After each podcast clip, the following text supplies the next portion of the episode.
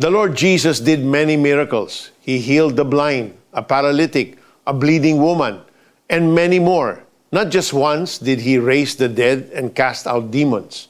But what do we learn about the people that our Lord healed? This people came to him, humbled themselves, and trusted in him who can heal them. If you ever experience a time of serious illness and uncertainty of being healed, willing ka ba to believe him without any doubt? Mahirap, oo, pero hindi imposibleng gawin. Let's take, for example, the centurion who came to Jesus asking for his servant to be healed. The Lord asked the centurion if he needed to come with him. Tumanggi ang centurion at sinabi niyang he is not worthy to receive Jesus in his home.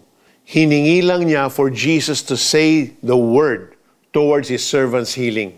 Jesus was amazed at the faith of the centurion this person not just recognized the power of Jesus, but even his authority. Whenever we come to God asking to be healed, masasabi ba natin na buo ang ating faith at tunay nga ba ang hinahanap natin sa Kanya? Gaya ng sinabi sa Hebrews chapter 11 verse 6, He rewards those who sincerely seek Him. God's answer to us is not dependent on how flowery the words of our prayers are, His answer to us is dependent on how big our faith is and how humble we are before Him. My dear Heavenly Father, teach me to be dependent on you with my whole heart, without any shadow of doubt. Ako po ay nagpapakumbaba sa harapan nyo, humihingi ng kagalingan. Thank you for the blood of your Son, Jesus. What a great blessing that we have received from you because of Him.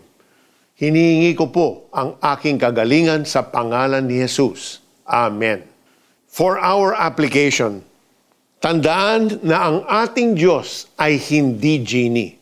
Somebody who will act on our wishes because we rubbed the lamp.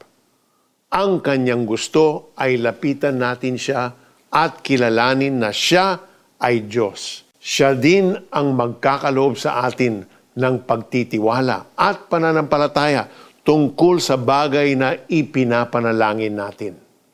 Kung hindi tayo sumasampalataya sa Diyos, hindi natin siya mabibigyang kaluguran sapagkat ang sino mang lumapit sa Diyos ay dapat sumasampalatayang may Diyos na nagbibigay ng gantimpala sa mga nananalig sa Kanya. Hebrews chapter 11 verse 6 This is Peter Kairos saying, Don't give up, keep believing, because with God all things are possible.